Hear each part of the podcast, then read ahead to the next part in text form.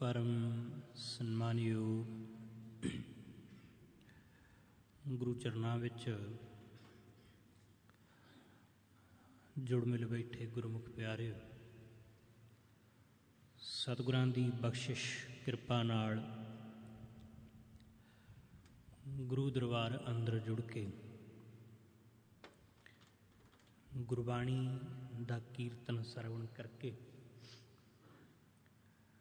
ਅਕਾਲ ਪੁਰਖ ਵਾਹਿਗੁਰੂ ਨਾਲ ਸਾਂਝ ਪਾਉਣ ਦਾ ਨਿਮਾਣਾ ਜਿਹਾ ਯਤਨ ਕਰ ਰਹੇ ਹਾਂ।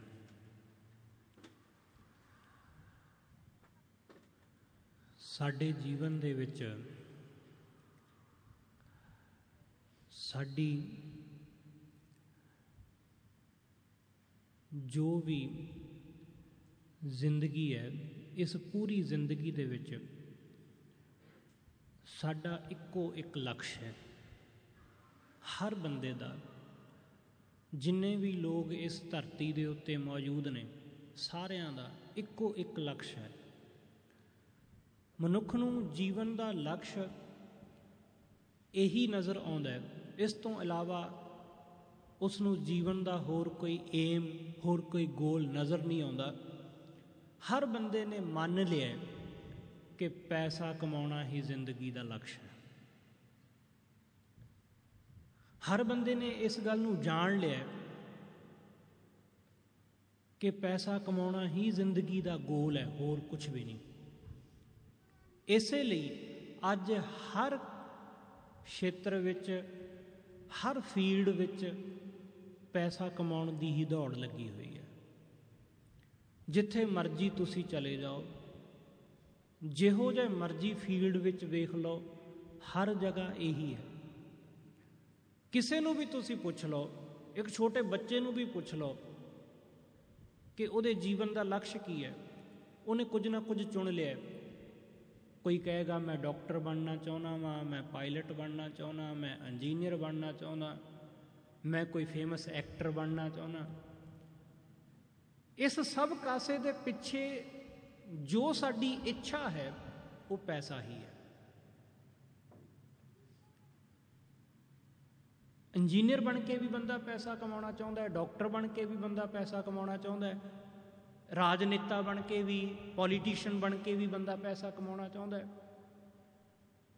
ਅੱਜ ਤੇ ਸਾਡੇ ਭਾਰਤ ਦੇ, ਪੰਜਾਬ ਦੇ ਹਾਲਾਤ ਐਸੇ ਨੇ ਕਿ ਲੋਕ ਸਾਧੂ ਬਣ ਕੇ ਵੀ ਪੈਸਾ ਹੀ ਕਮਾਉਣਾ ਚਾਹੁੰਦੇ ਨੇ।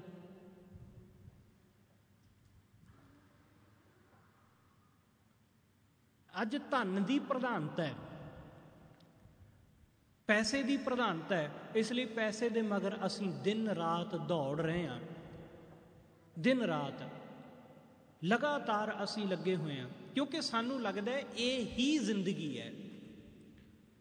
ਇਸ ਤੋਂ ਇਲਾਵਾ ਸਾਨੂੰ ਹੋਰ ਕੁਝ ਦਿਖਾਈ ਨਹੀਂ ਦੇ ਰਿਹਾ ਹੈ। ਹਰ ਕੰਮ, ਹਰ ਚੀਜ਼, ਸਾਡੇ ਧਾਰਮਿਕ ਕਰਮ ਵੀ ਅੱਜ ਅਸੀਂ ਇਸੇ ਗੱਲ ਨੂੰ ਮੁੱਖ ਰੱਖ ਕੇ ਕਰਦੇ ਹਾਂ। ਹੋਰ ਕੁਝ ਵੀ ਨਹੀਂ। ਪਰ ਇੰਨੀ ਦੌੜ ਦੇ ਬਾਵਜੂਦ ਵੀ, ਇੰਨੀ ਮਿਹਨਤ ਮੁਸ਼ਕਲ ਤੋਂ ਬਾਅਦ ਵੀ ਸਾਨੂੰ ਕੁਝ ਹਾਸਲ ਹੁੰਦਾ ਦਿਖਾਈ ਨਹੀਂ ਦਿੰਦਾ। ਇੰਨੀ ਦੌੜ ਭੱਜ ਦੇ ਬਾਅਦ ਵੀ ਕਿਤੇ ਅਸੀਂ ਟਿਕਦੇ, ਸ਼ਾਂਤ ਹੁੰਦੇ ਦਿਖਾਈ ਨਹੀਂ ਦੇ ਰਹੇ। ਦੌੜ ਭੱਜ ਉਵੇਂ ਦੀ ਉਵੇਂ, ਸਾਡੀ ਹਾਲਤ ਬਿਲਕੁਲ ਐਸੀ ਹੈ, ਜਿਵੇਂ ਤੁਸੀਂ ਜਿਮ ਵਿੱਚ ਜਾਂਦੇ ਹੋ, ਵੇਖਿਆ ਹੋਵੇਗਾ ਕਿ ਰਨਿੰਗ ਮਸ਼ੀਨ ਤੇ ਲੋਕ ਰਨਿੰਗ ਕਰਦੇ ਨੇ। ਦੌੜਦੇ ਬਹੁਤ ਨੇ, ਪਹੁੰਚਦੇ ਕਿਤੇ ਵੀ ਨਹੀਂ। ਲੋਕ ਸਾਈਕਲਿੰਗ ਕਰਦੇ ਨੇ ਸਾਈਕਲਿੰਗ ਘੰਟਾ ਕਰਦੇ ਨੇ, ਪਰ ਪਹੁੰਚਦੇ ਕਿਤੇ ਵੀ ਨਹੀਂ, ਸਾਡੀ ਹਾਲਤ ਬਿਲਕੁਲ ਐਸੀ ਹੈ।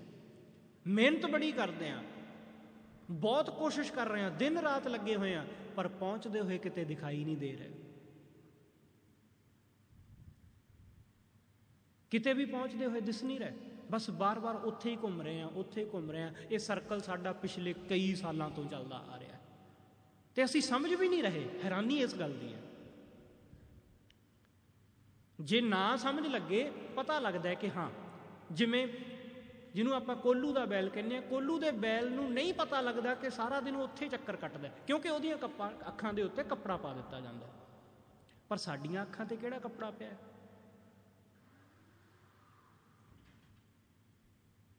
ਅਸੀਂ ਉੱਥੇ ਚੱਕਰ ਕੱਟਦੇ ਆ ਕੱਲ ਵੀ ਉੱਥੇ ਸੀ, ਅੱਜ ਵੀ ਉੱਥੇ ਆ ਪਿਛਲੇ ਕਈ ਸਾਲਾਂ ਤੋਂ ਉੱਥੇ ਦੇ ਉੱਥੇ ਹੀ ਆ ਪਹੁੰਚੇ ਕਿਤੇ ਵੀ ਨਹੀਂ ਆ ਫਿਰ ਵੀ ਅਸੀਂ ਕਹਿ ਰਹੇ ਆ ਕਿ ਬਹੁਤ ਕੁਝ ਹਾਸਲ ਹੋ ਗਿਆ। ਜਰਾ ਦੇਖੋ ਤੇ ਸੀ ਹਾਸਲ ਕੀ ਹੋਇਆ। ਜਰਾ ਆਪਣੇ ਅੰਦਰ ਨੂੰ ਸਵੈ ਪੜਚੋਲ ਕਰਕੇ ਵੇਖੋ ਤੇ ਸਹੀ ਕਿ ਪਹੁੰਚੇ ਕਿੱਥੇ ਆ ਮੁਕਾਮ ਕੀ ਹਾਸਲ ਹੋਇਆ? ਹਾਂ, ਇੰਨਾ ਕੁ ਜ਼ਰੂਰ ਹੋ ਸਕਦਾ ਕੱਚੇ ਘਰ ਤੋਂ ਪੱਕਾ ਘਰ ਬਣ ਗਿਆ ਹੋਵੇਗਾ। ਬਲਦਾਂ ਵਾਲੀ ਗੱਡੀ ਤੋਂ ਅੱਜ BMW ਜਾਂ ਕੋਈ ਹੋਰ ਇਹੋ ਜਿਹੀ ਗੱਡੀ ਆ ਗਈ ਹੋਵੇਗੀ। ਪਹਿਲਾਂ ਸਿੰਪਲ ਸਾਦੇ ਕੱਪੜੇ ਪਾਉਂਦੇ ਸੀ, ਹੁਣ ਥੋੜਾ ਫੈਸ਼ਨੇਬਲ ਹੋ ਗਏ ਹੋਵਾਂਗੇ। ਪਹਿਲਾਂ ਖਾਣ ਪੀਣ ਥੋੜਾ ਸਾਦਾ ਸੀ, ਹੁਣ ਥੋੜਾ ਵਧੀਆ ਹੋਵੇਗਾ ਪੀਜ਼ੇ 버ਗਰ ਹੋ ਗਏ ਹੋਣਗੇ, ਹੋਰ ਕਈ ਤਰ੍ਹਾਂ ਦੀਆਂ ਚੀਜ਼ਾਂ ਹੋਣਗੀਆਂ। ਬਸ ਇਸ ਤੋਂ ਇਲਾਵਾ ਹੋਰ ਕੁਝ ਬਦਲਿਆ? ਇਸ ਤੋਂ ਇਲਾਵਾ ਕੋਈ ਚੇਂਜ ਆਇਆ? ਕੱਖ ਨਹੀਂ ਚੇਂਜ ਆਇਆ। ਸਰੀਰ ਬਦਲ ਗਿਆ, ਬਸ। ਮਨ ਦੀ ਸਥਿਤੀ ਉਹਦੀ ਉਹੀ ਹੈ ਜੋ 50 ਸਾਲ ਪਹਿਲਾਂ ਸੀ 30 ਸਾਲ ਪਹਿਲਾਂ ਸੀ 20 ਸਾਲ ਪਹਿਲਾਂ ਸੀ, ਕੁਝ ਮਿੰਟ ਪਹਿਲਾਂ ਸੀ, ਕੁਝ ਘੰਟੇ ਪਹਿਲਾਂ ਸੀ। ਮਨ ਦੀ ਹਾਲਤ ਸੇਮ ਦੀ ਸੇਮ ਹੈ। ਬਾਹਰ ਸਾਰਾ ਕੁਝ ਬਦਲ ਗਿਆ। ਹਾਲਾਤ ਬਦਲ ਗਏ, ਘਰ-ਬਾਰ ਬਦਲ ਗਏ, ਗੜੀਆਂ, ਸੜਕਾਂ, ਸਭ ਕੁਝ ਬਦਲ ਗਿਆ। ਨਹੀਂ ਕੁਝ ਬਦਲਿਆ ਤਾਂ ਬੰਦੇ ਦਾ ਮਨ ਨਹੀਂ ਬਦਲਿਆ ਬਹੁਤ ਕੁਝ ਅਸੀਂ ਬਦਲ ਲਿਆ। ਅਸੀਂ ਇਹੀ ਸਮਝਿਆ ਹੁਣ ਤੱਕ ਕਿ ਪੈਸਾ ਹੀ ਜ਼ਿੰਦਗੀ ਹੈ। ਇਸ ਲਈ ਅਸੀਂ ਇਸ ਦੌੜ ਵਿੱਚ ਲੱਗੇ ਆ ਪਰ ਦੌੜ ਵਿੱਚ ਅੱਗੇ ਆਉਂਦੇ ਦਿਖਾਈ ਨਹੀਂ ਦਿੰਦੇ। ਕੋਈ ਵੀ ਬੰਦਾ ਪਿੱਛੇ ਨਹੀਂ ਹੋਣਾ ਚਾਹੁੰਦਾ। ਅਸੀਂ ਸ਼ੁਰੂ ਤੋਂ ਹੀ ਸਾਡੇ ਪੇਰੈਂਟਸ ਨੇ, ਸਾਨੂੰ, ਉਹਨਾਂ ਦੇ ਪੇਰੈਂਟਸ ਨੇ, ਉਹਨਾਂ ਨੂੰ ਇਹ ਰੀਤ ਸ਼ੁਰੂ ਤੋਂ ਚੱਲਦੀ ਆਈ। ਪੇਰੈਂਟਸ ਨੇ ਕਿਹਾ, ਬੇਟਾ ਫਸਟ ਆਉਣਾ ਹੈ ਸਕੂਲ ਵਿੱਚ। ਫਸਟ ਆਉਣਾ ਹੈ। ਬੱਚਾ ਵੀ ਕੋਸ਼ਿਸ਼ ਕਰਦਾ ਹੈ ਕਿ ਮੈਂ ਫਸਟ ਆਵਾਂ। ਚਲੋ ਜੇ ਉਹ ਭੁੱਲ ਭੁਲੇਖੇ ਨਾਲ ਫਸਟ ਆ ਜਾਂਦਾ ਇੱਕ ਵਾਰੀ। ਮੰਨ ਲਓ ਤੁਹਾਡਾ ਬੱਚਾ ਫਸਟ ਆ ਗਿਆ। ਹੁਣ ਉਹਦੀ ਦੌੜ ਸ਼ੁਰੂ ਹੋ ਗਈ। ਹੁਣ ਉਹਨੂੰ ਹਰ ਸਾਲ ਆਪਣੀ ਫਸਟ ਡਿਵੀਜ਼ਨ ਨੂੰ ਮੇਨਟੇਨ ਕਰਕੇ ਰੱਖਣਾ ਹੈ। ਦੌੜ ਸ਼ੁਰੂ ਹੋ ਗਈ ਫਿਰ। ਪੇਰੈਂਟਸ ਵੀ ਕਹਿੰਦੇ ਨੇ ਕਿ ਇਸ ਵਾਰੀ ਫਸਟ ਡਿਵੀਜ਼ਨ ਆਈ ਹੈ, ਇਸ ਤੋਂ ਅੱਗੇ ਚੱਲਣਾ ਹੈ, ਇਸ ਤੋਂ ਅੱਗੇ ਚੱਲਣਾ ਹੈ। ਸਾਰੀ ਜ਼ਿੰਦਗੀ ਫਿਰ ਇਹ ਦੌੜ ਚੱਲਦੀ ਹੈ। ਉਸ ਇੱਕ ਨੰਬਰ ਦੇ ਉੱਤੇ ਟਿਕੇ ਰਹਿਣ ਦੀ। ਤੇ ਤੁਹਾਨੂੰ ਕੀ ਲੱਗਦਾ ਹੈ ਕਿ ਬੰਦਾ ਟਿਕਿਆ ਰਹਿੰਦਾ ਹੈ? ਬਿਲਕੁਲ ਵੀ ਨਹੀਂ। ਜਿਹੜੇ ਬਾਕੀ ਸਟੂਡੈਂਟ ਨੇ, ਉਹ ਵੀ ਦੌੜ ਵਿੱਚ ਨੇ। ਕੱਲੀ ਇੱਥੇ ਕਹਾਣੀ ਖਤਮ ਨਹੀਂ ਹੁੰਦੀ। ਪੂਰੀ ਧਰਤੀ ਦੇ 10 12 ਅਰਬ ਬੰਦੇ ਇਸੇ ਦੌੜ ਵਿੱਚ ਲੱਗੇ ਹੋਏ ਨੇ। ਇੱਕ ਬਣਨ ਦੀ, ਇੱਕ ਨੰਬਰ ਤੇ ਪਹੁੰਚਣ ਦੀ। ਕੋਸ਼ਿਸ਼ ਦੇ ਵਿੱਚ। ਕਿਸੇ ਨੇ ਇੱਕ ਬੜੀ ਵਧੀਆ ਗੱਲ ਆਖੀ ਸੀ। ਉਹ ਵਿਦਵਾਨ ਕਹਿੰਦਾ ਹੈ ਕਿ ਮੈਨੂੰ ਜੇ ਨਰਕ ਵਿੱਚ ਵੀ ਪਹਿਲਾ ਨੰਬਰ ਨਾ ਮਿਲੇ ਨਾ, ਤਾਂ ਮੈਂ ਉੱਥੇ ਵੀ ਨਹੀਂ ਜਾਂਦਾ। ਸਾਡੀ ਹਾਲਤ ਇਹ ਹੈ ਵੀ ਨਰਕ ਵਿੱਚ ਵੀ ਸਾਨੂੰ ਪਹਿਲਾ ਨੰਬਰ ਹੀ ਚਾਹੀਦਾ ਫਸਟ ਕਲਾਸ ਹੀ ਚਾਹੀਦੀ ਹੈ। ਸੈਕੰਡ ਨਹੀਂ। ਅਸੀਂ ਲੱਗੇ ਹੋਏ ਆ ਪਰ ਪਹੁੰਚਦੇ ਕਿਤੇ ਦਿਖਾਈ ਨਹੀਂ ਦੇ ਰਹੇ। ਸਾਡੀ ਦੌੜ ਐਵੇਂ ਹੈ। ਜੇ ਇੱਕ ਕੋਈ ਪਹੁੰਚਦਾ ਤਾਂ ਬਾਕੀ ਸਭ ਉਸ ਨੂੰ ਥੱਲੇ ਖਿੱਚਣ ਤੇ ਆਪ ਅੱਗੇ ਹੋਣ ਤੇ ਲੱਗ ਜਾਂਦੇ ਨੇ। ਸਤਿਗੁਰੂ ਕਹਿੰਦੇ, ਜੀਵਨ ਦੀ ਰਾਸ ਪੂੰਜੀ, ਬੰਦੇ ਦੇ ਕੋਲ ਹੈ ਕੀ ਹੈ? ਚਾਰ ਪੈਸੇ ਸੇਵ ਕਰ ਲਏ ਹੋਣਗੇ, ਚੰਗਾ ਘਰ ਬਣਾ ਲਿਆ ਹੋਵੇਗਾ, ਲੋਕਾਂ ਦੇ ਵਿੱਚ ਚੰਗੀ ਪਹਿਚਾਣ ਬਣਾ ਲਈ ਹੋਗੀ ਥੋੜਾ ਬਹੁਤ ਮਾਣ, ਇੱਜ਼ਤ ਖੱਟ ਲਿਆ ਹੋਵੇਗਾ ਜ਼ਿੰਦਗੀ ਦੇ ਵਿੱਚ। ਇਹਨਾਂ ਚੀਜ਼ਾਂ ਤੋਂ ਇਲਾਵਾ ਬੰਦੇ ਦੇ ਕੋਲ ਹੋਰ ਕੀ ਰਾਸ ਹੈ? ਕਿਹੜੀ ਪੂੰਜੀ ਹੈ? ਜਿਹਨੂੰ ਬੰਦਾ ਕਹਿ ਸਕੇ ਕਿ ਹਾਂ, ਆਹ ਚੀਜ਼ ਮੇਰੀ ਹੈ। ਜਿਹਦੇ ਤੇ ਤੁਸੀਂ ਦਾਵਾ ਕਰ ਸਕੋ, ਜਿਹਦੇ ਤੇ ਤੁਸੀਂ ਪ੍ਰਾਊਡ ਫੀਲ ਕਰ ਸਕੋ ਕਿ ਹਾਂ, ਇਹ ਚੀਜ਼ ਮੇਰੀ ਹੈ, ਮੈਨੂੰ ਇਹਦੇ ਤੇ ਮਾਣ ਹੈ। ਕੁਝ ਹੈ ਐਸਾ? ਅਸੀਂ ਮਾਣ ਕਰਨਾ ਚਾਹੁੰਦੇ ਆ ਆਪਣੇ ਮਿੱਤਰ ਤੇ, ਆਪਣੀ ਪਤਨੀ ਤੇ, ਆਪਣੇ ਬੱਚੇ ਤੇ, ਆਪਣੇ ਪੇਰੈਂਟਸ ਤੇ, ਆਪਣੇ ਆਪ ਤੇ। ਪਰ ਇਹਨਾਂ ਵਿੱਚੋਂ ਕੁਝ ਵੀ ਕੋਈ ਚੀਜ਼ ਹੈ ਜਿਹੜੀ ਤੁਸੀਂ ਕਹਿ ਸਕੋ ਕਿ ਮੇਰੇ ਨਾਲ ਰਵੇਗੀ ਹਮੇਸ਼ਾ? ਨਾ ਪੇਰੈਂਟਸ, ਨਾ ਬੱਚੇ, ਨਾ ਮਾਂ-ਬਾਪ, ਨਾ ਪਤਨੀ, ਨਾ ਮੈਂ ਖੁਦ, ਕੋਈ ਵੀ ਨਹੀਂ। ਨਾ ਚੀਜ਼ਾਂ, ਨਾ ਜ਼ਮੀਨ ਜਾਇਦਾਦ, ਨਾ ਕਾਰੋਬਾਰ, ਨਾ ਕੰਮ ਧੰਦੇ, ਨਾ ਪੈਸਾ, ਨਾ ਮੋਟਰ ਕਾਰਾਂ ਕੁਝ ਵੀ ਨਹੀਂ, ਜਿਨ੍ਹਾਂ ਤੇ ਤੁਸੀਂ ਮਾਣ ਕਰ ਸਕੋ। ਜਿਨ੍ਹਾਂ ਤੇ ਅਸੀਂ ਕਹਿ ਸਕੀਏ ਕਿ ਮੈਨੂੰ ਇਹਦੇ ਤੇ ਮਾਣ ਹੈ, ਇਹ ਚੀਜ਼ ਮੇਰੀ ਹੈ। ਸਤਿਗੁਰੂ ਕਹਿੰਦੇ, ਜਿਹਨੂੰ ਤੂੰ ਸਰਮਾਇਆ ਸਮਝਦਾ ਹੈ ਨਾ ਜ਼ਿੰਦਗੀ ਦਾ, ਜਿਹਨੂੰ ਤੂੰ ਜ਼ਿੰਦਗੀ ਦੀ ਸੰਪਤੀ ਸਮਝਦਾ ਹੈ, ਜਿਹਨੂੰ ਤੂੰ ਸਮਝਦਾ ਹੈ ਕਿ ਮੇਰੀ ਰਾਸ ਪੂੰਜੀ ਹੈ, ਸਤਿਗੁਰੂ ਕਹਿੰਦੇ, ਇਹ ਕੁਝ ਵੀ ਨਹੀਂ ਹੈ। ਇਹ ਤੇ ਸਿਰਫ ਇੱਕ ਮਨ ਦਾ ਭਰਮ ਹੈ, ਇੱਕ ਛਲਾਵਾ ਹੈ। ਇੱਕ ਛਲਾਵਾ ਹੈ। ਜਿਵੇਂ ਆਪਾਂ ਵਿਚਾਰ ਰਹੇ ਨਾ ਕੁਝ ਦਿਨ ਪਹਿਲਾਂ ਕਿ ਮਾਇਆ, ਅਸੀਂ ਸਿਰਫ ਪੈਸੇ ਨੂੰ ਮਾਇਆ ਕਹਿੰਦੇ ਆ ਕਿਉਂਕਿ ਪੈਸੇ, ਪੈਸਾ ਮਾਇਆ ਦਾ ਇੱਕ ਸਭ ਤੋਂ ਅਹਿਮ ਰੂਪ ਹੈ। ਸਿਰਫ ਪੈਸਾ ਮਾਇਆ ਨਹੀਂ ਹੈ। ਪੈਸੇ ਨੂੰ ਮਾਇਆ, ਇਸ ਕਰਕੇ ਕਿਹਾ ਜਾਂਦਾ ਹੈ, ਮਾਇਆ ਦਾ ਅਰਥ ਹੁੰਦਾ ਛਲਾਵਾ, ਛਲ। ਕਿ ਜੋ ਸੱਚ ਹੋਵੇ ਨਾ, ਪਰ ਸੱਚ ਲੱਗੇ। ਜਿਵੇਂ ਗਰਮੀਆਂ ਦੇ ਵਿੱਚ, ਤੁਸੀਂ ਵੇਖਿਆ ਹੋਵੇਗਾ, ਸੜਕ ਤੇ ਜਾ ਰਹੇ ਹੋ ਆਪਣੀ ਗੱਡੀ ਦੇ ਉੱਤੇ। ਤੁਸੀਂ ਦੇਖ ਰਹੇ ਹੋ ਸੜਕ ਆਪਣੀ ਗੱਡੀ ਵਿੱਚ ਜਾ ਰਹੇ ਹੋ, ਸੜਕ ਦੇ ਉੱਤੇ ਇੰਜ ਨਜ਼ਰ ਆਉਂਦਾ ਕਿ ਬਹੁਤ ਸਾਰਾ ਪਾਣੀ ਹੈ। ਜਿਵੇਂ ਜਿਵੇਂ ਤੁਸੀਂ ਅੱਗੇ ਜਾਂਦੇ ਹੋ, ਪਾਣੀ ਹੁੰਦਾ ਹੀ ਨਹੀਂ। ਉਹ ਪਾਣੀ ਹੋਰ ਅੱਗੇ ਹੋਰ ਅੱਗੇ ਹੋਰ ਅੱਗੇ। ਪਾਣੀ ਕਿਤੇ ਹੈ ਹੀ ਨਹੀਂ, ਪਰ ਦਿਖਾਈ ਦਿੰਦਾ ਲੋਕ ਗੱਡੀ ਆਪਣੀ ਹੌਲੀ ਕਰ ਲੈਂਦੇ ਨੇ ਕਿ ਪਾਣੀ ਹੈ, ਪਰ ਪਾਣੀ ਹੈ ਹੀ ਨਹੀਂ ਕਿਤੇ। ਬਿਲਕੁਲ ਮਾਇਆ ਦਾ ਛਲਾਵਾ ਕੁਝ ਐਸਾ ਹੀ ਹੈ। ਮਾਇਆ ਕਹਿੰਦੇ ਹੀ ਉਹਨੂੰ ਨੇ ਕਿ ਜੋ ਦਿਖਾਈ ਦੇਵੇ, ਪਰ ਸੱਚ ਨਾ ਹੋਵੇ। ਜੋ ਦਿਸੇ ਕਿ ਹੈ, ਜੋ ਦਿਖਾਈ ਦੇਵੇ ਕਿ ਹੈ, ਪਰ ਹੋਵੇ ਨਾ, ਉਹਨੂੰ ਮਾਇਆ ਕਹਿੰਦੇ ਸਤਿਗੁਰੂ ਕਹਿੰਦੇ, ਮਨੁੱਖ ਇਸ ਮਾਇਆ ਦੇ ਵਿੱਚ ਐਸਾ ਉਲਝਿਆ ਕਿ ਇਹਨੂੰ ਲੱਗਦਾ ਹੈ ਕਿ ਇਹੀ ਸਭ ਕੁਝ ਹੈ, ਇਹ ਹੈ ਤੇ ਮੈਂ ਹਾਂ, ਇਹ ਨਹੀਂ ਹੈ ਤੇ ਮੈਂ ਨਹੀਂ ਹਾਂ। ਸਾਡੀ ਅਮੀਰੀ ਅੱਜ ਪੈਸੇ ਨਾਲ ਹੈ, ਸਾਡੀ ਅਮੀਰੀ ਅੱਜ ਚੀਜ਼ਾਂ ਨਾਲ ਹੈ, ਸਾਡੀ ਅਮੀਰੀ ਆਪਣੇ ਆਪ ਨਾਲ ਤੇ ਹੈ ਹੀ ਨਹੀਂ। ਅਸੀਂ ਆਪਣੇ ਆਪ ਵਿੱਚ ਅਮੀਰ ਨਹੀਂ ਆ ਮੇਰੀ ਜੇਬ ਵਿੱਚ ਚਾਰ ਪੈਸੇ ਨੇ ਤੇ ਮੈਂ ਆਪਣੇ ਆਪ ਨੂੰ ਅਮੀਰ ਸਮਝਦਾ। ਜੇ ਪੈਸੇ ਨਹੀਂ ਤੇ ਮੈਂ ਬਿਲਕੁਲ ਅਮੀਰ ਨਹੀਂ ਸਮਝਦਾ।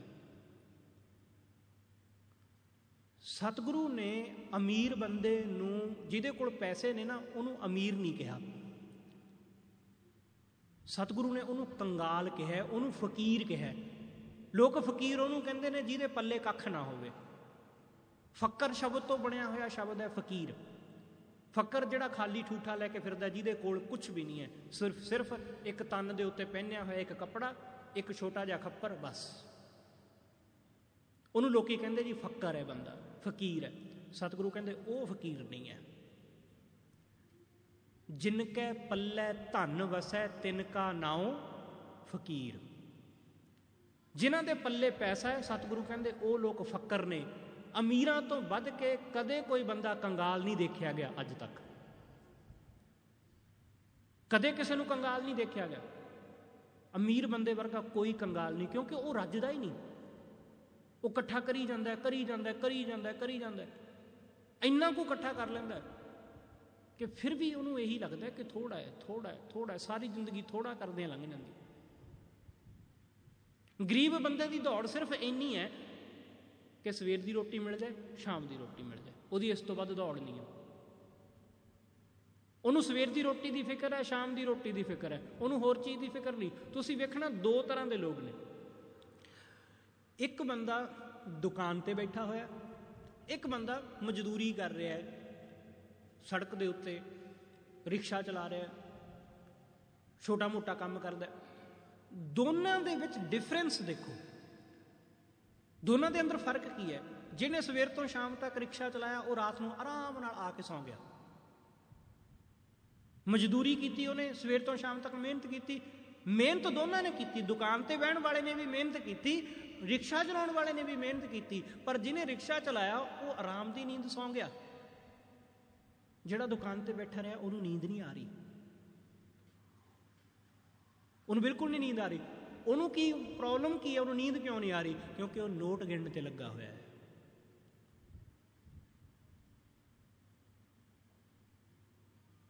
ਉਸ ਗਰੀਬ ਬੰਦੇ ਨੂੰ ਸਿਰਫ ਰੋਟੀ ਦੀ ਫਿਕਰ ਹੈ। ਜਿਹੜਾ ਉਹ ਦੁਕਾਨ ਤੇ ਬੈਠਾ ਹੋਇਆ ਅਮੀਰ ਉਹ ਸ਼ਾਹੂਕਾਰ, ਉਹਨੂੰ ਰੋਟੀ ਦੀ ਫਿਕਰ ਨਹੀਂ, ਕਿਉਂਕਿ ਰੋਟੀ ਉਹਨੇ ਪਹਿਲਾਂ ਬਹੁਤ ਕਮਾ ਲਈ ਹੈ। ਰੋਟੀ ਜੋਗੇ ਪੈਸੇ ਉਹਦੇ ਕੋਲ ਬਹੁਤ ਨੇ, ਹੁਣ ਉਹ ਅਗਾਹ ਦੀ ਸੋਚਦਾ ਇਸ ਕਰਕੇ ਉਹਨੂੰ ਨੀਂਦ ਨਹੀਂ ਆ ਰਹੀ। ਇਸ ਚੀਜ਼ ਨੂੰ ਸਰਮਾਇਆ ਸਮਝਦੇ ਨੇ ਲੋਕ, ਇਸੇ ਚੀਜ਼ ਨੂੰ ਲੋਕ ਪੂੰਜੀ ਸਮਝਦੇ ਨੇ ਤੇ ਫਿਰ ਸਾਰੀ ਜ਼ਿੰਦਗੀ ਇਹਦੇ ਵਿੱਚ ਉਲਝੇ ਰਹਿੰਦੇ ਨੇ। ਗੁਰੂ ਸਾਹਿਬ ਸਮਝਾਉਂਦੇ ਕਿ ਜਦੋਂ ਦਾ ਮੈਂ ਗੁਰੂ ਦੇ ਚਰਨਾਂ ਨਾਲ ਜੁੜਿਆ ਪਹਿਲੀ ਪੌੜੀ ਤੋਂ ਆਰੰਭਤਾ ਹੁੰਦੀ ਗੁਰੂ ਦੇ ਨਾਲ ਮੇਲ ਦੀ, ਕਿ ਜਦੋਂ ਗੁਰੂ ਸਾਹਿਬ ਨੇ ਆਖਿਆ ਨਾ, ਸਤਗੁਰ ਤਾਂ ਪਾਇਆ ਸਹਿਜ ਸੇਤੀ। ਜਦੋਂ ਗੁਰੂ ਦਾ ਮਿਲਾਪ ਹੋਇਆ, ਤਦੋਂ ਮੈਨੂੰ ਸਮਝ ਆਈ ਕਿ ਜੀਵਨ ਦੀ ਅਸਲ ਪੂੰਜੀ ਕੀ, ਜੀਵਨ ਦੀ ਅਸਲ ਰਾਸ ਕੀ। ਸਤਿਗੁਰੂ ਕਹਿੰਦੇ, ਹਰ ਰਾਸ ਮੇਰੀ ਪਰਮਾਤਮਾ ਦਾ ਨਾਮ, ਪਰਮਾਤਮਾ ਦੀ ਬੰਦਗੀ ਹੀ ਮੇਰੇ ਵਾਸਤੇ ਰਾਸ ਪੂੰਜੀ ਹੈ। ਪਰਮਾਤਮਾ ਦਾ ਨਾਮ, ਉਹਦੇ ਗੁਣ, ਉਹਦੇ ਦੇਵੀ ਗੁਣ, ਇਹੀ ਮੇਰੇ ਵਾਸਤੇ ਮੇਰੀ ਪੂੰਜੀ, ਮੇਰੀ ਰਾਸ ਹੈ। ਮੇਰੇ ਕੋਲ ਭਾਵੇਂ ਕੁਝ ਵੀ ਨਹੀਂ, ਜੇਬ ਵਿੱਚ ਮੇਰੇ ਕੋਲ ਭਾਵੇਂ ਕੁਝ ਵੀ ਨਹੀਂ, ਪਰ ਫਿਰ ਵੀ ਇੱਕ ਸਰਮਾਇਆ ਹੈ, ਇੱਕ ਅਮੀਰੀ ਹੈ। ਇੱਕ ਐਸੀ ਅਮੀਰੀ ਜਿਹੜੀ ਬਾਹਰੋਂ ਦਿਖਾਈ ਨਹੀਂ ਦਿੰਦੀ। ਇੱਕ ਐਸਾ ਅਮੀਰਪਨ ਜਿਹੜਾ ਬਾਹਰੋਂ ਨਜ਼ਰ ਨਹੀਂ ਆਉਂਦਾ, ਪਰ ਅੰਦਰੋਂ ਉਹ ਦਿਖਾਈ ਦਿੰਦਾ ਹੈ। ਇੱਕ ਸ਼ਾਂਤੀ, ਇੱਕ ਟਿਕਾ, ਇੱਕ ਸਹਿਜ, ਇੱਕ ਅੱਖਾਂ ਦੇ ਵਿੱਚ ਇੱਕ ਚਮਕ, ਚਿਹਰੇ ਤੇ ਇੱਕ ਸਮਾਈਲ, ਜਿਹੜੀ ਅਮੀਰ ਬੰਦੇ ਦੇ ਤੁਸੀਂ ਨਹੀਂ ਦੇਖੋਗੇ। ਜਿਹੜੀ ਵੱਡੇ ਤੋਂ ਵੱਡੇ ਅਮੀਰ, ਵੱਡੇ ਤੋਂ ਵੱਡੇ ਰਾਜਾ ਮਹਾਰਾਜਿਆਂ ਦੇ ਚਿਹਰੇ ਤੇ ਤੁਸੀਂ ਉਹ ਸਮਾਈਲ ਨਹੀਂ ਦੇਖੋਗੇ, ਉਹ ਹਾਸਾ ਨਹੀਂ ਦੇਖੋਗੇ। ਉਹ ਆਨੰਦ ਸਤਿਗੁਰੂ ਕਹਿੰਦੇ, ਮੇਰੇ ਕੋਲ ਉਹ ਰਾਸ ਹੈ, ਇਹ ਪੂੰਜੀ।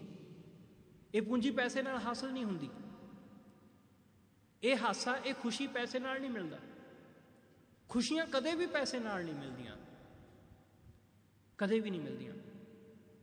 ਘਰ, ਮਕਾਨ ਮਿਲ ਜਾਂਦਾ ਹੈ ਪੈਸੇ ਨਾਲ। ਘਰ ਨਹੀਂ ਮਿਲਦਾ, ਕਿਉਂਕਿ ਘਰ ਪਰਿਵਾਰ ਦੇ ਮੈਂਬਰਾਂ ਨਾਲ ਬਣਦਾ ਹੈ।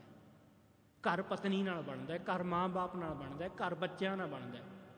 ਘਰ ਪੈਸੇ ਨਾਲ ਨਹੀਂ ਬਣਦਾ, ਘਰ ਪੈਸੇ ਨਾਲ ਸਿਰਫ ਮਕਾਨ ਬਣਦਾ ਤੇ ਬਹੁਤ ਸਾਰੇ ਅੱਜ ਮਕਾਨ ਹੀ ਦਿਖਾਈ ਦੇ ਰਹੇ ਨੇ, ਘਰ ਤੇ ਕੋਈ ਵਿਰਲਾ ਟਾਵਾ ਦਿਖਾਈ ਦਿੰਦਾ ਅੱਜ। ਬਿਲਡਿੰਗਾਂ ਬਹੁਤ ਨੇ, ਪਰ ਘਰ ਕੋਈ ਕਿਤੇ ਕਿਤੇ ਹੈ, ਜਿੱਥੇ ਪਰਿਵਾਰਾਂ ਵਿੱਚ ਕੋਈ ਸਾਂਝ ਹੈ ਜਿੱਥੇ ਪਰਿਵਾਰਾਂ ਵਿੱਚ ਕੋਈ ਆਪਸੀ ਮਿਲਵਰਤਨ ਹੈ। ਨਹੀਂ ਤੇ ਲੋਕ ਪਰਿਵਾਰਾਂ ਵਿੱਚ ਵੀ ਰੋਟੀ ਤੇ ਇਕੱਠੇ ਹੁੰਦੇ ਨੇ ਸ਼ਾਮ ਨੂੰ। ਬਸ। ਹੋਰ ਕੋਈ ਸਾਂਝ ਨਹੀਂ ਹੈ। ਬਸ ਰੋਟੀ ਤੇ ਇਕੱਠੇ ਹੁੰਦੇ ਨੇ। ਤੇ ਹੈਰਾਨੀ ਇਸ ਗੱਲ ਦੀ ਹੁੰਦੀ ਹੈ ਕਿ ਆਪਸ ਵਿੱਚ ਨਾ ਭੈਣ ਭਰਾ ਨਾਲ ਬੋਲਦੀ ਹੈ, ਨਾ ਦੋਨੋਂ ਜਾਣੇ ਬੱਚੇ ਮਾਂ-ਬਾਪ ਨਾਲ ਬੋਲਦੇ ਨੇ, ਨਾ ਮਾਂ-ਬਾਪ ਬੱਚਿਆਂ ਨਾਲ ਗੱਲ ਕਰਦੇ ਨੇ। ਪਤੀ ਪਤਨੀ ਦੀ ਕੋਈ ਆਪਸ ਸਾਡਾ ਅੱਜ ਨਾ ਕਮਿਊਨੀਕੇਸ਼ਨ ਗੈਪ ਬਹੁਤ ਵੱਧ ਗਿਆ। ਅਸੀਂ ਗੱਲ ਨਹੀਂ ਕਰ ਪਾ ਰਹੇ ਆਪਣੇ ਪੇਰੈਂਟਸ ਨਾਲ, ਆਪਣੇ ਬੱਚਿਆਂ ਨਾਲ ਖੁੱਲ ਕੇ। ਗੱਲਬਾਤ ਦੀ ਕਮੀ ਕਰਕੇ ਸਾਡੇ ਵਿੱਚ ਬਹੁਤਾ ਫ਼ਰਕ ਪੈਣ ਲੱਗ ਪਿਆ।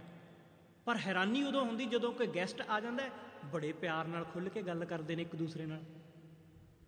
ਦੇਖਣ ਵਾਲੇ ਨੂੰ ਲੱਗਦਾ ਹੈ ਕਿ ਬੜਾ ਪਿਆਰ ਹੈ ਇਹਨਾਂ ਦਾ ਆਪਸ ਵਿੱਚ। ਪਰ ਜਦੋਂ ਉਹ ਗੈਸਟ ਚਲਿਆ ਜਾਂਦਾ ਫਿਰ ਆਪੋ ਆਪਣੇ ਕਮਰਿਆਂ 'ਚ। ਸਾਡੀ ਹਾਲਤ ਅੱਜ ਐਸੀ ਹੈ। ਇਸ ਲਈ ਛੋਟੀਆਂ-ਛੋਟੀਆਂ ਚੀਜ਼ਾਂ ਨੇ। ਇਹਨਾਂ ਨੂੰ ਸਮਝਣਾ, ਇਹਨਾਂ ਨੂੰ ਜਾਣਨਾ ਬਹੁਤ ਜ਼ਰੂਰੀ ਹੈ। ਜੇ ਨਹੀਂ ਜਾਣੋਗੇ ਤੇ ਪਰਿਵਾਰ ਸਾਡੇ ਖਤਮ ਹੋ ਜਾਣਗੇ ਤੇ ਹੋ ਰਹੇ ਨੇ।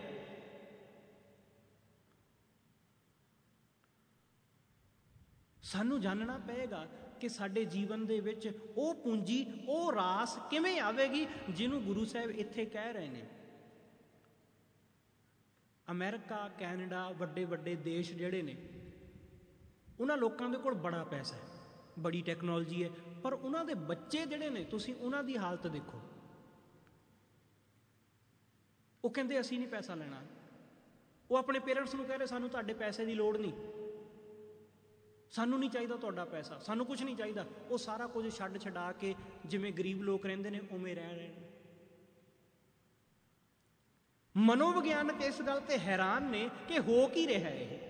ਕਿ ਲੋਕ ਪੈਸੇ ਮਗਰ ਭੱਜ ਰਹੇ ਨੇ, ਉਹ ਆਪਣੇ ਪੇਰੈਂਟਸ ਦੇ ਪੈਸੇ ਨੂੰ ਠੋਕਰਾਂ ਮਾਰ ਕੇ ਦੂਸਰੇ ਪਾਸੇ ਨੂੰ ਜਾ ਰਹੇ ਨੇ। ਕਿਉਂਕਿ ਉਹਨਾਂ ਕੋਲ ਪੈਸਾ, ਅਸੀਂ ਸਮਝਦੇ ਹਾਂ ਪੈਸੇ ਵਿੱਚ ਸੁੱਖ ਹੈ, ਉਹਨਾਂ ਨੇ ਪੈਸੇ ਦੇ ਸੁੱਖ ਨੂੰ ਦੇਖ ਲਿਆ। ਅਸੀਂ ਹਜੇ ਚੰਗੀ ਤਰ੍ਹਾਂ ਦੇਖਿਆ ਨਹੀਂ, ਜਿਹੜੀ ਚੀਜ਼ ਨੂੰ ਅਸੀਂ ਚੰਗੀ ਤਰ੍ਹਾਂ ਦੇਖਿਆ ਨਹੀਂ ਨਾ ਹੁੰਦਾ, ਉਸ ਚੀਜ਼ ਦੇ ਸਾਡੇ ਮਨ ਵਿੱਚ ਬਹੁਤ ਭੁਲੇਖੇ ਹੁੰਦੇ ਨੇ। ਉਸ ਚੀਜ਼ ਦੇ ਬਹੁਤ ਭੁਲੇਖੇ ਹੁੰਦੇ ਨੇ। ਜਿਹੜੀ ਵੀ ਚੀਜ਼ ਨੂੰ ਤੁਸੀਂ ਚੰਗੀ ਤਰ੍ਹਾਂ ਇੱਕ ਵਾਰੀ ਦੇਖ ਲਓਗੇ, ਉਸ ਚੀਜ਼ ਵਿੱਚੋਂ ਤੁਹਾਡਾ ਇੰਟਰਸਟ ਆਪਣੇ ਆਪ ਹੀ ਮੁੱਕ ਜਾਵੇਗਾ। ਅਸੀਂ ਚੰਗੀ ਤਰ੍ਹਾਂ ਵੇਖਿਆ ਨਹੀਂ ਕੁਝ ਵੀ ਅਸੀਂ ਚੰਗੀ ਤਰ੍ਹਾਂ ਨਹੀਂ ਕਦੀ ਦੇਖਦੇ। ਸਾਡੇ ਮਨ ਦੀ ਜੋ ਸਥਿਤੀ ਹੈ, ਅਸੀਂ ਉਹਨੂੰ ਕਦੀ ਚੰਗੀ ਤਰ੍ਹਾਂ ਨਹੀਂ ਦੇਖਿਆ। ਖੁਦ ਨੂੰ ਤੁਸੀਂ ਵੇਖੋ ਤੇ ਸਹੀ ਜਰਾ ਇੱਕ ਵਾਰੀ। ਆਪਣੇ ਆਪ ਦੇ ਅੰਦਰ ਝਾਤ ਮਾਰ ਕੇ ਬੈਠੋ ਅਸੀਂ ਕਹਿੰਦੇ ਨਾ ਕਿ ਧਿਆਨ ਧਿਆਨ ਦਾ ਮਤਲਬ ਹੀ ਇਹ ਹੈ ਆਪਣੇ ਆਪ ਨਾਲ ਬਹਿਣਾ। ਉਹ ਅਸੀਂ ਕਦੀ ਨਹੀਂ ਬਹਿੰਦੇ। ਅਸੀਂ ਆਪਣੀ ਪਤਨੀ ਨਾਲ ਬਹਿ ਸਕਦੇ ਹਾਂ, ਬੱਚਿਆਂ ਨਾਲ ਬਹਿ ਸਕਦੇ ਹਾਂ, ਯਾਰਾਂ ਦੋਸਤਾਂ ਨਾਲ ਬਹਿ ਸਕਦੇ ਹਾਂ, ਘੰਟਿਆਂ ਬੱਧੀ। ਗੁਰਦੁਆਰੇ ਆ ਕੇ ਵੀ 15 20 ਮਿੰਟ ਘੰਟਾ, ਅੱਧਾ ਘੰਟਾ ਬਹਿ ਲੈਂਦੇ ਆ ਪਰ ਆਪਣੇ ਆਪ ਨਾਲ ਅਸੀਂ ਕਦੇ ਨਹੀਂ ਬਹਿੰਦੇ। ਕੋਸ਼ਿਸ਼ ਕਰੋ, ਸ਼ੁਰੂ ਕਰੋ। ਜ਼ਿਆਦਾ ਨਹੀਂ 2 ਮਿੰਟ 3 ਮਿੰਟ ਆਪਣੇ ਆਪ ਨਾਲ ਬੈਠੋ। ਆਪਣੇ ਆਪ ਨੂੰ ਸਮਾਂ ਦਿਓ।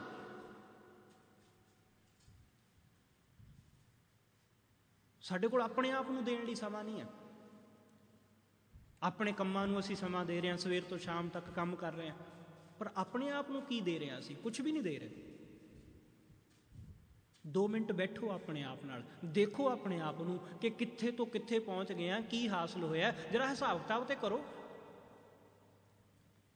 ਆਪਣੇ ਆਪ ਨਾਲ ਬੈਠ ਕੇ ਦੇਖੋ। ਸ਼ਾਂਤੀ ਆਪਣੇ ਆਪ ਨਾਲ ਬਹਿਣ ਨਾਲ ਮਿਲਣੀ ਹੈ। ਟਿਕਾ ਆਪਣੇ ਆਪ ਨਾਲ ਬਹਿਣ ਨਾਲ ਮਿਲਣਾ ਹੈ। ਭੱਜ ਦੌੜ ਆਪਣੇ ਆਪ ਨਾਲ ਬਹਿ ਕੇ ਖਤਮ ਹੋਣੀ ਹੈ। ਜਿਨ੍ਹਾਂ ਚੀਜ਼ਾਂ ਮਗਰ ਦੌੜਦੇ ਆ ਉਹਨਾਂ ਚੀਜ਼ਾਂ ਮਗਰ ਬੈਠ ਨਾਲ ਮਗਰ ਦੌੜ ਕੇ ਸ਼ਾਂਤੀ ਨਹੀਂ ਮਿਲਣੀ ਆ, ਟਿਕਾ ਨਹੀਂ ਮਿਲਣਾ। ਇਸ ਲਈ ਬੈਠੋ, ਰੋਜ਼ ਸਵੇਰੇ ਬੈਠ ਜਾਓ 2-3 ਮਿੰਟ ਕੁਝ ਨਹੀਂ ਕਰਨਾ। ਕੋਈ ਸਿਮਰਨ ਕਰਨ ਲਈ ਨਹੀਂ ਤੁਹਾਨੂੰ ਕਿਹਾ ਜਾ ਰਿਹਾ, ਕੋਈ ਕੁਝ ਨਹੀਂ ਕਰਨ ਲਈ ਕਿਹਾ ਜਾ ਰਿਹਾ। ਸਿਰਫ ਬੈਠਣਾ, ਬੈਠ ਕੇ ਬਸ ਆਪਣੇ ਮਨ ਦੇ ਜੋ ਵੀ ਹਾਵ ਭਾਵ ਨੇ ਅੱਖਾਂ ਬੰਦ ਕਰਕੇ 2-3 ਮਿੰਟ ਉਹਨਾਂ ਨੂੰ ਦੇਖੋ ਬਸ। ਹੋਰ ਕੁਝ ਵੀ ਨਹੀਂ ਕਰਨਾ। ਛੋਟੀ ਜੀ ਪ੍ਰਕਿਰਿਆ, ਜ਼ਿਆਦਾ ਔਖਾ ਕੰਮ ਨਹੀਂ। ਜਿਵੇਂ ਜਿਵੇਂ ਤੁਸੀਂ ਦੇਖੋਗੇ ਆਪਣੇ ਆਪ ਨੂੰ, ਜਿਵੇਂ ਜਿਵੇਂ ਤੁਸੀਂ ਆਪਣੇ ਅੰਦਰ ਦੀ ਵਾਸ਼ਨਾ ਨੂੰ, ਕਾਮ ਨੂੰ, ਕ੍ਰੋਧ ਨੂੰ, ਲੋਭ ਨੂੰ, ਮੋਹ ਨੂੰ, ਅਹੰਕਾਰ ਨੂੰ ਅੰਦਰੋਂ ਦੇਖੋਗੇ, ਉਵੇਂ ਉਵੇਂ ਉਹ ਚੀਜ਼ਾਂ ਵਲੀਨ ਹੁੰਦੀਆਂ ਜਾਣਗੀਆਂ। ਉਵੇਂ ਉਵੇਂ ਉਹ ਖਤਮ ਹੁੰਦੀਆਂ ਨੇ ਬਸ ਦੇਖਣ ਦੀ ਲੋੜ ਹੈ। ਜਦੋਂ ਦੇਖਿਆ ਤੇ ਖਤਮ। ਸਾਡੇ ਕੋਲ ਹਿੰਮਤ ਨਹੀਂ ਪੈਂਦੀ ਆਪਣੇ ਆਪ ਨੂੰ ਦੇਖਣ ਦੀ, ਆਪਣੇ ਅੰਦਰਲੇ ਔਗਣਾਂ ਨੂੰ ਦੇਖਣ ਦੀ। ਇਸ ਚੀਜ਼ ਵਿੱਚ ਅਸੀਂ ਬਹੁਤ ਕਮਜ਼ੋਰ ਆ ਦੂਸਰੇ ਦੇ ਔਗਣ ਦੇਖਣ ਲਈ ਅਸੀਂ ਸ਼ੇਰ ਆ। ਆਪਣੀਆਂ ਗਲਤੀਆਂ ਆਪਣੇ ਔਗਣ ਦੇਖਣ ਲਈ ਅਸੀਂ ਬਿਲਕੁਲ ਕਮਜ਼ੋਰ ਆ, ਜਿਹਨੂੰ ਭਿੱਜੀ ਬਿੱਲੀ ਕਹਿ ਲਈਏ ਕਿ ਅਸੀਂ ਉਹ ਆ। ਜੇ ਆਪਣੇ ਆਪ ਨੂੰ ਦੇਖਣ ਦੀ ਹਿੰਮਤ ਕਰ ਸਕਦੇ ਹੋ, ਤਾਂ ਆਨੰਦ ਤੁਹਾਡੇ ਜੀਵਨ ਵਿੱਚ ਆਵੇਗਾ ਹੀ ਆਵੇਗਾ। ਸਤਿਗੁਰੂ ਕਹਿੰਦੇ, ਗੁਰੂ ਨੇ ਮੈਨੂੰ ਰਾਸ ਪੂੰਜੀ ਸਮਝਾ ਦਿੱਤੀ ਕਿ ਰਾਸ ਕੀ ਹੈ ਜੀਵਨ ਦੀ? ਜੀਵਨ ਦਾ ਆਨੰਦ ਕੀ ਹੈ? ਗੁਰੂ ਨੇ ਸੋਝੀ ਦੇ ਦਿੱਤੀ। ਤੇ ਹੁਣ ਮੇਰਾ ਮਨ ਜਦੋਂ ਸਮਝ ਆ ਗਈ ਨਾ, ਜਿਸ ਵੇਲੇ ਬੰਦੇ ਨੂੰ ਗਿਆਨ ਹੋ ਜਾਂਦਾ ਹੈ, ਸਮਝ ਆ ਜਾਂਦੀ ਹੈ, ਉਹਨੂੰ ਕੁਝ ਛੱਡਣਾ ਨਹੀਂ ਪੈਂਦਾ, ਚੀਜ਼ਾਂ ਆਪਣੇ ਆਪ ਛੁੱਟ ਜਾਂਦੀਆਂ ਮਾੜੀਆਂ ਚੀਜ਼ਾਂ, ਮਾੜੇ ਔਗਣ ਆਪਣੇ ਆਪ ਛੁੱਟ ਜਾਂਦੇ ਨੇ। ਛੱਡਣਾ ਕੁਝ ਵੀ ਨਹੀਂ ਪੈਂਦਾ। ਸਾਡੇ ਕੋਲ ਬਹੁਤ ਸਾਰੀਆਂ ਐਸੀਆਂ ਉਦਾਹਰਨਾਂ ਨੇ। ਮਹਾਤਮਾ ਬੁੱਧ ਵਰਗੇ ਇੱਥੇ ਨੇ, ਮਹਾਵੀਰ ਵਰਗੇ ਇੱਥੇ ਨੇ। ਇੱਥੇ ਗੁਰੂ ਨਾਨਕ ਸਾਹਿਬ ਦੇ ਸਿੱਖ ਬਣਨ ਵਾਲੇ ਸੱਜਣ ਠੱਗ ਵਰਗੇ ਨੇ। ਜਦੋਂ ਪਤਾ ਲੱਗਿਆ ਕਿ ਮੈਂ ਲੋਕਾਂ ਨੂੰ ਠੱਗ ਰਿਹਾ ਵਾਂ, ਲੁੱਟ ਰਿਹਾ ਵਾਂ, ਗੁਨਾਹ ਕਰ ਰਿਹਾ, ਛੁੱਟ ਗਿਆ ਔਗਣ। ਜਦੋਂ ਪਤਾ ਲੱਗਿਆ ਕੌਡੇ ਭੀਲ ਨੂੰ, ਕੌਡੇ ਰਾਖਸ਼ ਨੂੰ, ਜਿਹਨੂੰ ਆਪਾਂ ਰਾਖਸ਼ ਕਹਿੰਦੇ ਆ ਜਦੋਂ ਪਤਾ ਲੱਗਿਆ ਆਪਣੇ ਔਗਣ ਦਾ, ਦਿਖਾਈ ਦਿੱਤਾ ਆਪਣਾ ਔਗਣ, ਕਿਉਂਕਿ ਗੁਰੂ ਨੇ ਚਿਹਰਾ ਦਿਖਾ ਦਿੱਤਾ ਸ਼ੀਸ਼ੇ ਦੇ ਵਿੱਚ ਕਿ ਆਹ ਤੇਰਾ ਅਸਲ ਰੂਪ ਹੈ। ਜਿੱਦਣ ਆਪਣਾ ਅਸਲ ਰੂਪ ਦੇ ਦੇਖਿਆ, ਉਸੇ ਵੇਲੇ ਛੱਡਤਾ। ਅਸੀਂ ਰੋਜ਼ ਸ਼ੀਸ਼ਾ ਵੇਖਦੇ ਆ ਸ਼ੀਸ਼ਾ ਅਸੀਂ ਦੇਖਦੇ ਇਸ ਕਰਕੇ ਆ ਕਿ ਮੇਰੇ ਚਿਹਰੇ ਦਾ ਦੀ ਹਾਲਤ ਠੀਕ ਹੈ, ਮੇਰੇ ਕੱਪੜਿਆਂ ਦੀ ਹਾਲਤ ਠੀਕ ਹੈ। ਜੇ ਕਿਤੇ ਕੋਈ ਦਾਗ ਦਿਖਾਈ ਦਿੰਦਾ ਹੈ, ਕੋਈ ਚਿਹਰਾ ਮੇਰਾ ਠੀਕ ਨਹੀਂ, ਤਾਂ ਅਸੀਂ ਉਹਨੂੰ ਸਾਫ਼ ਕਰਦੇ ਹਾਂ।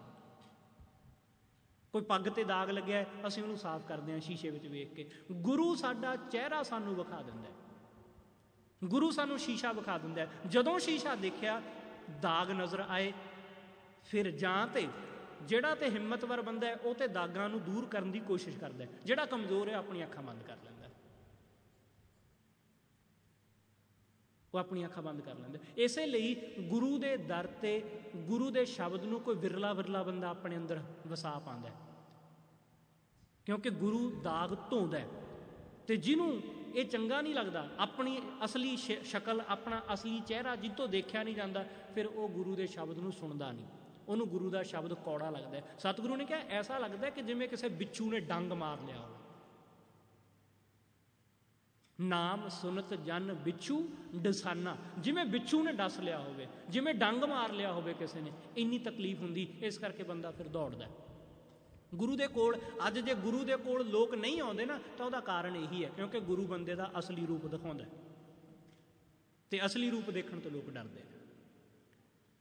ਜਿਸ ਦਿਨ ਗੁਰੂ ਨੇ ਦਿਖਾਇਆ ਤੇ ਤੁਸੀਂ ਦੇਖ ਲਿਆ, ਉਸੇ ਦਿਨ ਛੁੱਟ ਜਾਣਾ ਸਾਰਾ ਕੁਝ ਕੁਝ ਨਹੀਂ ਕਰਨਾ ਪੈਣਾ ਛੱਡਣ ਵਾਸਤੇ। ਆਪਣੇ ਆਪ ਛੁੱਟ ਜਾਣਾ ਸਤਿਗੁਰੂ ਕਹਿੰਦੇ, ਫਿਰ ਇਹ ਮਨ ਵਣਜਾਰਾ ਬਣਦਾ ਹੈ ਫਿਰ। ਫਿਰ ਬਣਜਾਰਾ ਬਣਦਾ ਉਸ ਤੋਂ ਪਹਿਲਾਂ ਇਹ ਮਨ ਬਣਜਾਰਾ ਨਹੀਂ ਬਣਦਾ। ਹੁਣ ਇਹ ਮਨ ਬਣਜਾਰਾ ਹੈ, ਪਰ ਕਾਮ ਵਾਸਤੇ, ਕ੍ਰੋਧ ਵਾਸਤੇ, ਨਿੰਦਿਆ ਵਾਸਤੇ, ਔਗਣ ਖੱਟਣ ਵਾਸਤੇ, ਵਿਸ਼ੇ ਵਿਕਾਰ ਕਮਾਉਣ ਵਾਸਤੇ ਸਾਡਾ ਮਨ ਵਪਾਰੀ ਬਣਿਆ ਹੋਇਆ ਜਿੱਦਣ ਸੱਚ ਦਾ ਪਤਾ ਲੱਗ ਗਿਆ, ਉਦਣ ਫੇ ਇਹਨੇ ਸੱਚ ਨੂੰ ਖੱਟਣ ਦਾ ਵਪਾਰੀ ਬਣਨਾ ਉਹਨੂੰ ਗੁਰੂ ਸਾਹਿਬ ਕਹਿੰਦੇ, ਮਨ ਬਣਜਾਰਾ ਹਰ ਰਾਸ ਮੇਰੀ ਮਨ ਬਣਜਾਰਾ ਤੇ ਇਹ ਰਾਸ ਜਾਣੀ ਕਿੱਥੋਂ? ਸਤਗੁਰ ਤੇ ਰਾਸ ਜਾਣੀ। ਗੁਰੂ ਤੋਂ ਇਸ ਰਾਸ ਨੂੰ ਜਾਣਿਆ। ਗੁਰੂ ਨੇ ਸਮਝਾਇਆ ਕਿ ਜੀਵਨ ਦਾ ਸਰਮਾਇਆ ਕੀ ਹੈ, ਜੀਵਨ ਦੀ ਅਸਲ ਪੂੰਜੀ ਕੀ ਹੈ। ਇਸ ਲਈ ਸਤਿਗੁਰੂ ਕਹਿੰਦੇ, ਹਰ ਹਰ ਨਿਤ ਜਪ ਜਪਿਓ, ਜੀਓ। ਭਾਈ ਹਿਰਦੇ ਤੋਂ ਜੀਓ ਅੰਦਰੋਂ, ਉਪਰੋਂ ਉਪਰੋਂ ਨਹੀਂ, ਅੰਦਰੋਂ ਜਪੀ। ਸਾਨੂੰ ਗੁਰੂ ਸਾਹਿਬ ਨੇ ਬਾਣੀ ਵਿੱਚ ਜ਼ੋਰ ਦੇ ਕੇ ਹਿਰਦੇ ਤੋਂ ਜਪਣ ਦੇ ਲਈ ਬਾਰ-ਬਾਰ ਕਿਹਾ। ਉਹਨਾਂ ਗੁਰੂ ਸਾਹਿਬ ਜ਼ੁਬਾਨ ਨਾਲ ਜਪਣ ਲਈ ਨਹੀਂ ਕਹਿੰਦੇ, ਜਿੰਨਾ ਮਨ ਤੋਂ ਜਾਂ ਹਿਰਦੇ ਤੋਂ ਜਪਣ ਲਈ ਕਹਿੰਦੇ ਨੇ। ਤੁਸੀਂ ਅਰਦਾਸ ਰੋਜ਼ ਕਰਦੇ ਹੋ। ਕਦੀ ਤੁਸੀਂ ਜਾਣਨ ਦੀ ਕੋਸ਼ਿਸ਼ ਕੀਤੀ ਕਿ ਜਦੋਂ ਅਰਦਾਸ ਆਉਂਦੀ ਹੈ ਖਾਲਸੇ ਦੀ, ਕਿ ਪ੍ਰਥਮ ਮੈਂ ਸਰਵਤ ਖਾਲਸਾ ਜੀ ਕੀ ਅਰਦਾਸ ਹੈ ਜੀ? ਉੱਥੇ ਤਿੰਨ ਵਾਰੀ ਵਾਹਿਗੁਰੂ ਕਿਉਂ ਆਇਆ? ਇੱਥੋਂ ਪਤਾ ਲੱਗਦਾ ਹੈ ਕਿ ਸਾਡੀ ਜਾਣਨ ਦੀ ਉਤਸੁਕਤਾ ਬਿਲਕੁਲ ਵੀ ਨਹੀਂ ਹੈ। ਹਾਂਜੀ। ਸਾਡੀ ਕਿਉਰਿਓਸਿਟੀ ਨਹੀਂ ਹੈ ਜਾਣਨ ਦੀ। ਤਿੰਨ ਵਾਰੀ ਸਾਨੂੰ ਦਿੱਤਾ ਪੰਥ ਨੇ। ਇੱਥੇ ਨਾ ਬੋਲਣਾ ਨਹੀਂ ਹੁੰਦਾ। ਜਿੱਥੇ ਕਿਹਾ ਜਾਂਦਾ ਨਾ ਕਿ ਬੋਲੋ ਜੀ, ਵਾਹਿਗੁਰੂ, ਉੱਥੇ ਬੋਲਣਾ ਹੁੰਦਾ ਇੱਥੇ ਬੋਲਣਾ ਨਹੀਂ ਹੁੰਦਾ। ਪਰ ਅਸੀਂ ਇੱਥੇ ਜ਼ਿਆਦਾ ਜ਼ੋਰ ਦੇ ਕੇ ਬੋਲਦੇ ਹਾਂ। ਇੱਥੇ ਸਿਰਫ ਬੇਨਤੀ ਕਰਨੀ ਹੈ, ਗੁਰੂ ਦੇ ਚਰਨਾਂ ਵਿੱਚ ਅਰਜ਼ ਕਰਨੀ ਕਿ ਸਾਨੂੰ ਵਾਹਿਗੁਰੂ ਵਾਹਿਗੁਰੂ ਵਾਹਿਗੁਰੂ ਚੇਤਾਵੇ ਤਿੰਨ ਵਾਰੀ। ਤਿੰਨ ਵਾਰੀ ਇਸ ਕਰਕੇ ਪਹਿਲੀ ਵਾਰੀ ਕਿਹਾ ਕਿ ਜ਼ੁਬਾਨ ਕਰਕੇ, ਮੇਰੀ ਰਸਨਾ ਤੋਂ ਰੱਬ ਦਾ ਨਾਮ ਨਿਕਲੇ। ਦੂਸਰੀ ਵਾਰੀ ਪੰਥ ਨੇ ਇਹ ਸ਼ਬਦ ਦਰਜ ਕੀਤਾ ਕਿ ਕੱਲਾ ਜ਼ੁਬਾਨ ਤੱਕ ਸੀਮਤ ਨਾ ਰਹਿ ਜਾਏ, ਨਾਲ ਮਨ ਨੂੰ ਐਡ ਕਰਤਾ ਕਿ ਮਨ ਤੋਂ ਵੀ। ਤੇ ਇੱਥੇ ਤੱਕ ਵੀ ਸੀਮਤ ਨਾ ਰਹਿ ਜਾਏ, ਜਿਵੇਂ ਲੋਕ ਕਹਿੰਦੇ ਨੇ ਜੀ, ਮਨ ਸਾਫ਼ ਹੋਣਾ ਚਾਹੀਦਾ। ਇੱਥੇ ਤੱਕ ਵੀ ਸੀਮਤ ਨਾ ਰਹਿ ਜਾਏ। ਅਗਲੀ ਗੱਲ ਕਰਮਾਂ ਕਰਕੇ ਕਿ ਜਿਹਨੂੰ ਮੈਂ ਜ਼ੁਬਾਨ ਨਾਲ ਜਪਿਆ, ਜਿਹਨੂੰ ਮੈਂ ਆਪਣੇ ਮਨ ਨਾਲ ਜਪਿਆ, ਉਹ ਮੇਰੇ ਕੰਮਾਂ ਵਿੱਚੋਂ ਝਲਕੇ। ਮੈਂ ਦੁਕਾਨ ਤੇ ਬੈਠਾ ਹੋਵਾਂ ਤੇ ਪਤਾ ਲੱਗੇ ਕਿ ਬੰਦਾ ਧਾਰਮਿਕ ਹੈ ਦੱਸਣਾ ਨਾ ਪਵੇ ਕਿ ਮੈਂ ਸਿੱਖ ਹਾਂ। ਦੱਸਣਾ ਨਾ ਪਵੇ ਕਿ ਮੈਂ ਧਾਰਮਿਕ ਹਾਂ। ਹੱਥ ਵਿੱਚ ਮਾਲਾ ਫੜ ਕੇ ਦਿਖਾਉਣਾ ਨਾ ਪਵੇ ਕਿ ਮੈਂ ਸਿਮਰਨ ਕਰਦਾ। ਤੁਹਾਡੇ ਕੰਮਾਂ ਤੋਂ, ਤੁਹਾਡੇ ਬੋਲਣ ਤੋਂ, ਤੁਹਾਡੀ ਦੇਖਣੀ ਤੋਂ, ਤੁਹਾਡੀ ਬਾਡੀ ਲੈਂਗੁਏਜ ਤੋਂ ਪਤਾ ਚੱਲੇ ਕਿ ਵਾਕਈ ਬੰਦਾ ਸਿਮਰਨ ਕਰਨ ਵਾਲਾ ਹੈ। ਇਹ ਕਰਮ ਕਰਕੇ। ਮਨ ਬਚ ਕਰਮ।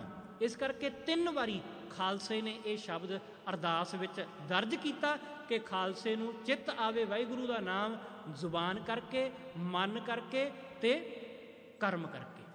ਇਸ ਲਈ ਉੱਥੇ ਬੋਲਣਾ ਨਹੀਂ ਹੁੰਦਾ, ਉੱਥੇ ਸਿਰਫ ਆਪਣੇ ਮਨ ਨੂੰ ਗੁਰੂ ਦੇ ਚਰਨਾਂ ਵਿੱਚ ਜੋੜ ਕੇ ਇਹ ਦਾਤ ਮੰਗਣੀ ਹੁੰਦੀ ਹੈ। ਇਹਦੀ ਜਾਚਨਾ ਕਰਨੀ ਹੁੰਦੀ। ਸਤਿਗੁਰੂ ਕਹਿੰਦੇ ਜੀਓ ਅੰਦਰੋਂ ਜੱਪੀ ਉਹਨੂੰ। ਉੱਪਰੋਂ ਉੱਪਰੋਂ ਨਹੀਂ, ਦਿਖਾਵਾ ਨਾ ਹੋਵੇ, ਪ੍ਰੇਮ ਨਾਲ। ਭਾਵੇਂ ਤੁਸੀਂ ਵਾਹਿਗੁਰੂ ਸ਼ਬਦ ਇੱਕੋ ਵਾਰੀ ਕਹੋ ਪਰ ਇੰਨੇ ਕੁ ਪ੍ਰੇਮ ਨਾਲ, ਇੰਨੀ ਕੁ ਭਾਵਨਾ ਨਾਲ, ਇੰਨੀ ਕੁ ਸ਼ਰਧਾ ਨਾਲ ਕਹੋ ਕਿ ਦੁਬਾਰਾ ਕਹਿਣ ਦੀ ਲੋੜ ਹੀ ਨਾ ਪਵੇ। ਇੰਨਾ ਕੁ ਪਿਆਰ ਨਾਲ। ਬਸ ਸਾਡੇ ਬਸ ਉਸ ਇੱਕ ਪਿਆਰ ਨਾਲ ਕਹਿਣ ਦੀ ਦੇਰ ਹੈ। ਉਸੇ ਨੂੰ ਤੇ ਬਾਰ-ਬਾਰ ਦੁਹਰਾਇਆ ਜਾ ਰਿਹਾ ਨਾ। ਉਸੇ ਨੂੰ ਤੇ ਬਾਰ-ਬਾਰ ਕਿਹਾ ਜਾ ਰਿਹਾ ਕਿ ਏਕ ਵਾਰ ਜਿਨ ਤੂੰ ਮੈਂ ਸੰਭਾਰਾ, ਉਹ ਇੱਕ ਵਾਰੀ ਉਹ ਇੱਕ ਵਾਰੀ ਹੈ ਕਿ ਪੂਰਾ ਪ੍ਰੇਮ, ਜਿੱਥੇ ਪੂਰਾ ਤੁਸੀਂ ਦ੍ਰਿੜ ਹੋਵੋ, ਪੂਰਾ ਤੁਸੀਂ ਫੋਕਸ ਹੋਵੋ, ਪੂਰਾ ਕੌਨਸ਼ੀਅਸ ਹੋਵੋ ਉਸ ਚੀਜ਼ ਦੇ ਉੱਤੇ। ਉਹ ਇੱਕ ਪਲ, ਬਸ ਵਾਹਿਗੁਰੂ ਕਹਿਣਾ ਪ੍ਰਵਾਨ, ਬਸ। ਦੂਸਰੀ ਵਾਰੀ ਕਹਿਣਾ ਹੀ ਨਹੀਂ ਪੈਣਾ। ਇਸ ਲਈ ਤਾਂ ਸਤਿਗੁਰੂ ਨੇ ਕਿਹਾ ਕਿ ਏਕ ਵਾਰ ਜਿਨ ਤੋਂ ਮੈਂ ਸੰਭਾਰਾ, ਬਸ। ਜਿਹਨੂੰ ਗੁਰੂ ਸਾਹਿਬ ਕਹਿੰਦੇ, ਕਿਨਕਾ ਏਕ, ਸਿਰਫ ਇੱਕ ਕਿਣਕਾ ਸਾਡਾ ਜ਼ੋਰ ਲੱਗਾ ਹੋਇਆ ਬਹੁਤ ਜ਼ਿਆਦੇ ਤੇ। ਬਸ ਉਸ ਇੱਕ ਨੂੰ ਫੜ ਲਓ। ਗੱਲ ਬਣ ਗਈ। ਸਤਿਗੁਰੂ ਕਹਿੰਦੇ, ਹਰ ਹਰ ਨਿਤ ਜਪਿਓ ਜਿਉ ਅੰਦਰੋਂ ਜਪੋ, ਅੰਦਰੋਂ ਉਹਨੂੰ ਧਿਆਓ। ਫਿਰ ਕੀ ਹੋਏਗਾ? ਸਤਿਗੁਰੂ ਕਹਿੰਦੇ, ਲਾਹਾ ਖੱਟਿਓ ਦਿਹਾੜੀ। ਦਿਹਾੜੀ ਦਾ ਲਾਹਾ, ਪੂਰੇ ਦਿਨ ਦਾ, ਹਰ ਰੋਜ਼ ਦਾ, ਹਰ ਰੋਜ਼ ਦੀ ਦਿਹਾੜੀ। ਅਸੀਂ ਦਿਹਾੜੀ ਕਰਦੇ ਹਾਂ ਨਾ, ਸਵੇਰ ਤੋਂ ਸ਼ਾਮ ਤੱਕ ਦੁਕਾਨ ਤੇ ਬੈਠ ਕੇ, ਆਫਿਸ 'ਚ ਬੈਠ ਕੇ, ਆਪਣੇ ਰੋਜ਼ਾਨਾ ਦੇ ਕਰਮ ਜੋ ਵੀ ਅਸੀਂ ਕਰਦੇ ਹਾਂ। ਸਵੇਰ ਤੋਂ ਸ਼ਾਮ ਤੱਕ ਦਿਹਾੜੀ ਕਰਦੇ ਆ ਤੇ ਉਸ ਦਿਹਾੜੀ ਦੇ ਸਾਨੂੰ ਪੈਸੇ ਮਿਲ ਜਾਂਦੇ ਨੇ ਜੋ ਵੀ ਅਸੀਂ ਕਰਦੇ ਆ। ਪਰਮਾਤਮਾ ਦਾ ਨਾਮ, ਉਹਦਾ ਜਿਹੜਾ ਲਾਹਾ ਮਿਲੇਗਾ ਨਾ, ਇੱਕ ਆਨੰਦ, ਇੱਕ ਸੁੱਖ, ਜਿਹੜਾ ਤੁਸੀਂ ਬਿਆਨ ਵੀ ਨਹੀਂ ਕਰ ਸਕੋਗੇ। ਇੰਨਾ ਕੋ ਆਨੰਦ ਮਿਲੇਗਾ, ਤੁਸੀਂ ਦੱਸ ਵੀ ਨਹੀਂ ਸਕੋਗੇ ਕਿਸੇ ਨੂੰ ਕਿ ਕਿੰਨਾ ਆਨੰਦ ਮਿਲਿਆ। ਅੱਜ ਪੂਰੇ ਦਿਨ ਵਿੱਚ ਕਿੰਨਾ ਲਾਭ ਹੋਇਆ। ਇਹ ਤਾਂ ਦੱਸ ਸਕਦੇ ਆ ਕਿ ਦੁਕਾਨ ਤੇ ਬੈਠ ਕੇ ਕਿੰਨੇ ਪੈਸੇ ਕਮਾਏ। ਪਰ ਅੰਦਰ ਦਾ ਆਨੰਦ ਪੂਰੇ ਦਿਨ ਵਿੱਚ ਤੁਸੀਂ ਕਿੰਨਾ ਹਾਸਲ ਕੀਤਾ? ਉਹ ਸਿਰਫ ਤੁਹਾਡੇ ਚਿਹਰੇ ਤੋਂ, ਤੁਹਾਡੇ ਰੂਪ ਰੰਗ ਤੋਂ ਦਿਖਾਈ ਦੇਵੇਗਾ। ਜਿਵੇਂ ਕਬੀਰ ਸਾਹਿਬ ਨੇ ਕਿਹਾ ਕਿ ਕਉ ਕਬੀਰ ਗੂੰਗੈ ਗੁੜ ਖਾਇਆ, ਪੁੱਛੇ ਤੇ ਕਿਆ ਕਹੀਏ? ਹਾਲਤ ਗੂੰਗੇ ਵਰਗੀ ਹੋ ਜਾਏਗੀ, ਤੁਸੀਂ ਦੱਸ ਨਹੀਂ ਸਕੋਗੇ ਕਿ ਆਨੰਦਿਤ ਕਿਉਂ ਹੋ? ਤੁਹਾਡੇ ਚਿਹਰੇ ਤੋਂ ਪਤਾ ਲੱਗੇਗਾ ਕਿ ਹਾਂ, ਕੋਈ ਚੀਜ਼ ਮਿਲ ਗਈ ਹੈ। ਕੁਝ ਹਾਸਲ ਹੋ ਗਿਆ ਇੱਕ ਅਲੌਕਿਕ ਆਨੰਦ ਬਸ ਕੋਲ ਬੈਠਣ ਤੇ ਤੁਹਾਨੂੰ ਮਹਿਸੂਸ ਹੋਵੇਗਾ ਕਿ ਇਸ ਬੰਦੇ ਨੂੰ ਕੁਝ ਮਿਲ ਗਿਆ ਗੁਰੂ ਦੇ ਕੋਲ ਜਾ ਕੇ ਸਾਨੂੰ ਅਹਿਸਾਸ ਹੁੰਦਾ ਹੈ ਉਸ ਚੀਜ਼ ਦਾ। ਗੁਰੂ ਦੇ ਕੋਲ ਆ ਕੇ ਸਾਨੂੰ ਉਸ ਚੀਜ਼ ਦਾ ਪਤਾ ਚੱਲਦਾ ਹੈ।